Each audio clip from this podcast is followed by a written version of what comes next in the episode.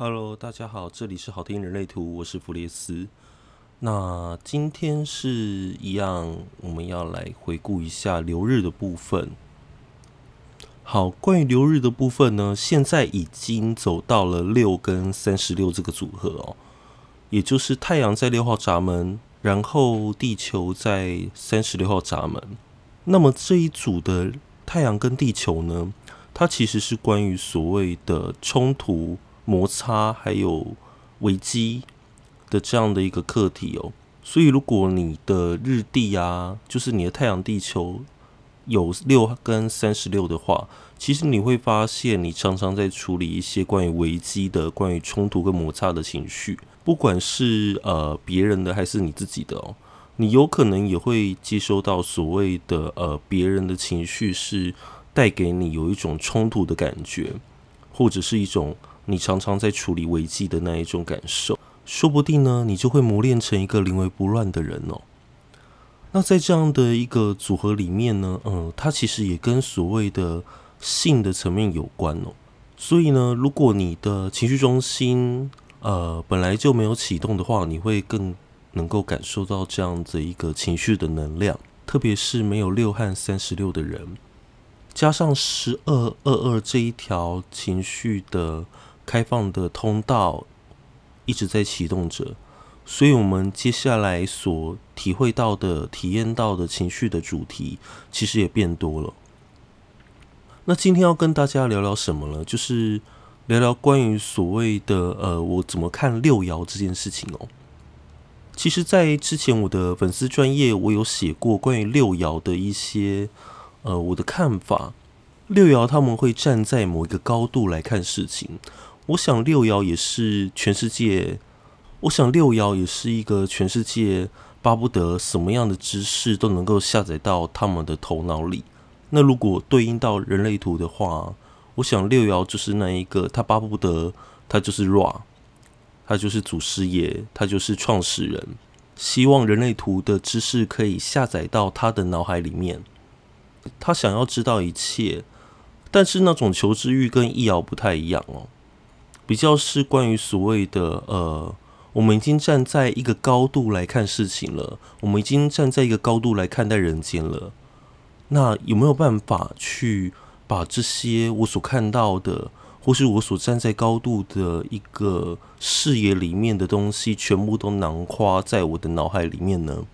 我想六爻期待的是这件事情哦。所以之前会有所谓的我们如果你有学过解读的话，你会听到一个说法，就是所谓的当一个闸门的六爻，它其实已经不太管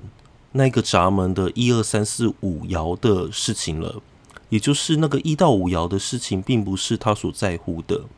他更在乎的其实是关于所谓的在曼陀罗里面的下一个闸门的1爻，他已经就是往1爻看过去了。那个并不是所谓的他会想要成为一爻，而是他在这一个点，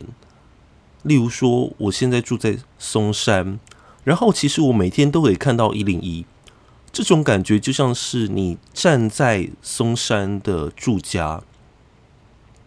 然后你往101看过去，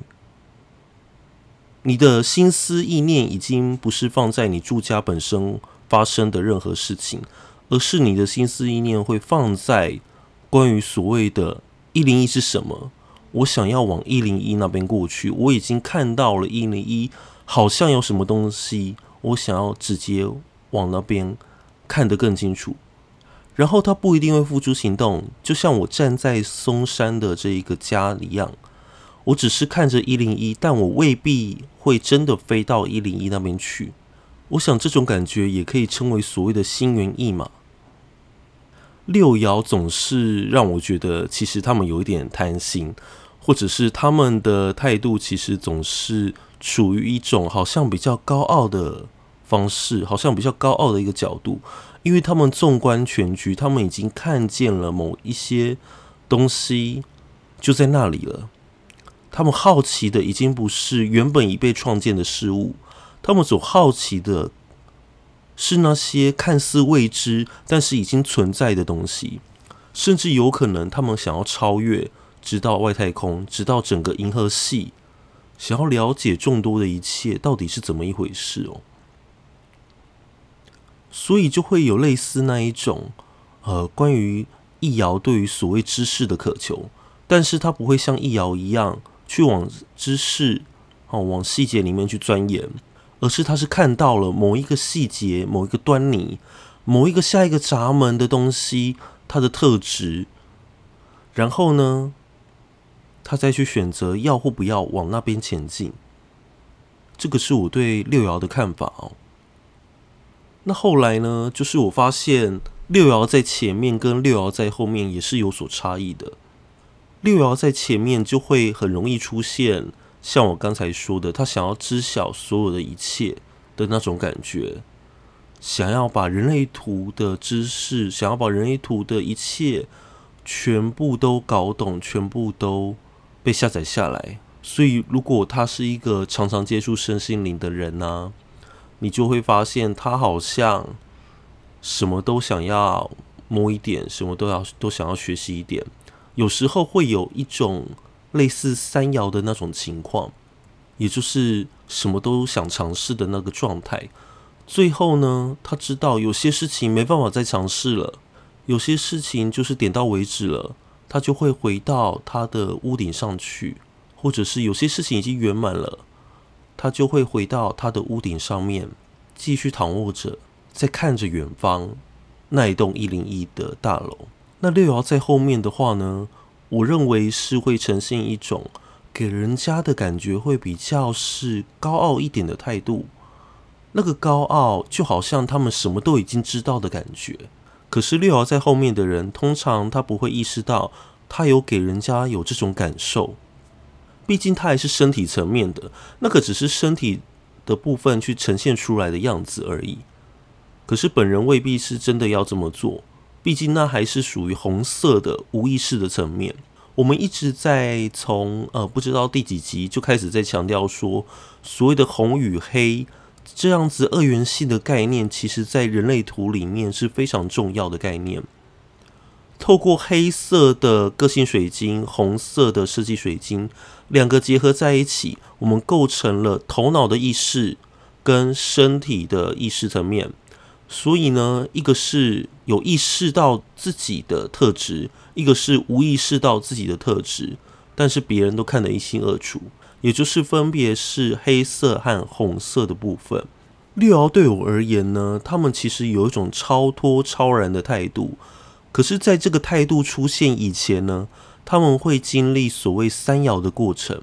三爻的过程是什么呢？我们之前有提到关于三爻的一些知识，一些我对三爻的看法哦。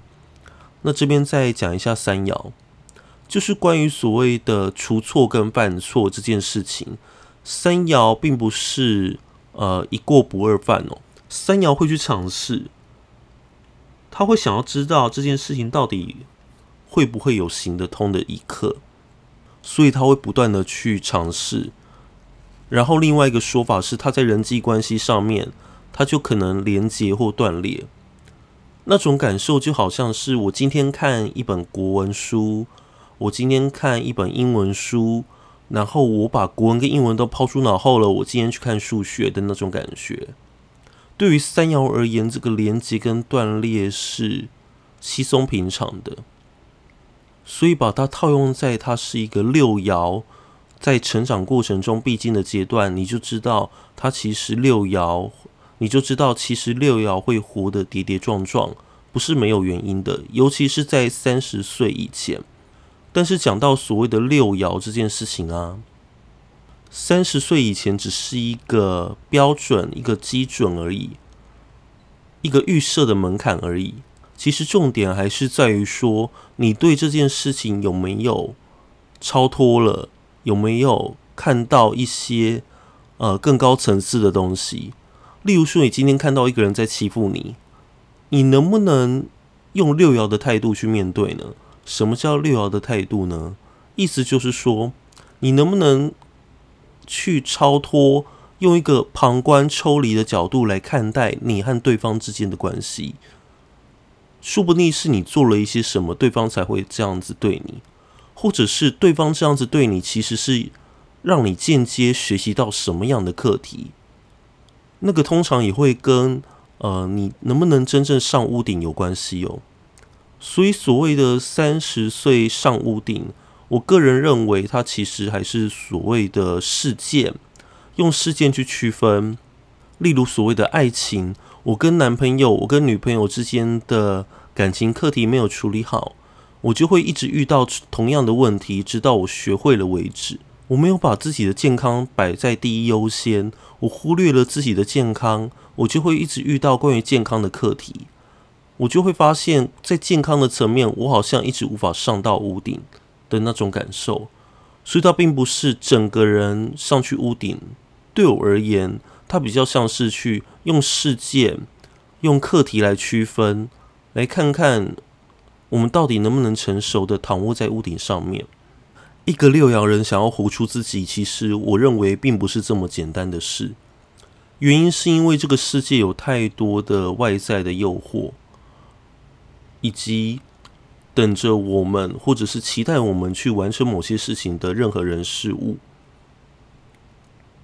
虽然我们不像五爻会被投射，但是六爻自己其实会有一种使命感，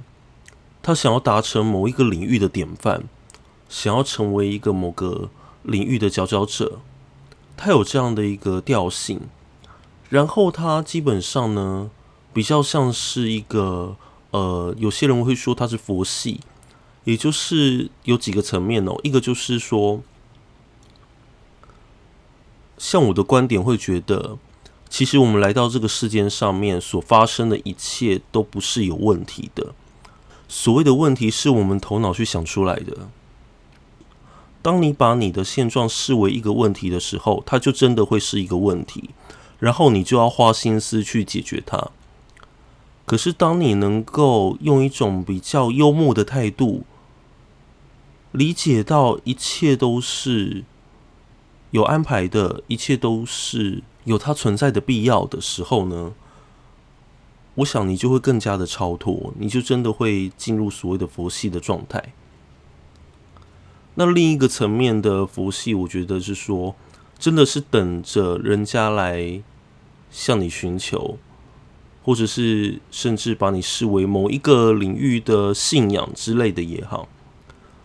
甚至也可以说是传说啦。这个是我的另外一个看法哦，不一定是正确的。我会觉得六爻好像有一种他到最后会被人家膜拜的那种感觉哦。不是说你一定要去膜拜六爻，而是你会体认到一件事情，是六爻它的所谓的无为而为其实非常的重要。他如果在做任何事情当中能够保持一种无动机的状态，那个也就是一种佛系哦。他透过这一种无动机、无欲望的一个状态哦，反而他更能够达到目标哦。当然，这还是要去细看一个人的人类图的其他部分啊，不是每个六爻一定就是这样子的。只是我所看见的六爻，大多数都有这种特质。他并没有做什么事情，可是他就会得到大家的信任哦。所以说啊，你会羡慕六爻吗？你对六爻的看法是什么呢？欢迎留言告诉我喽。我们下次见喽，拜拜。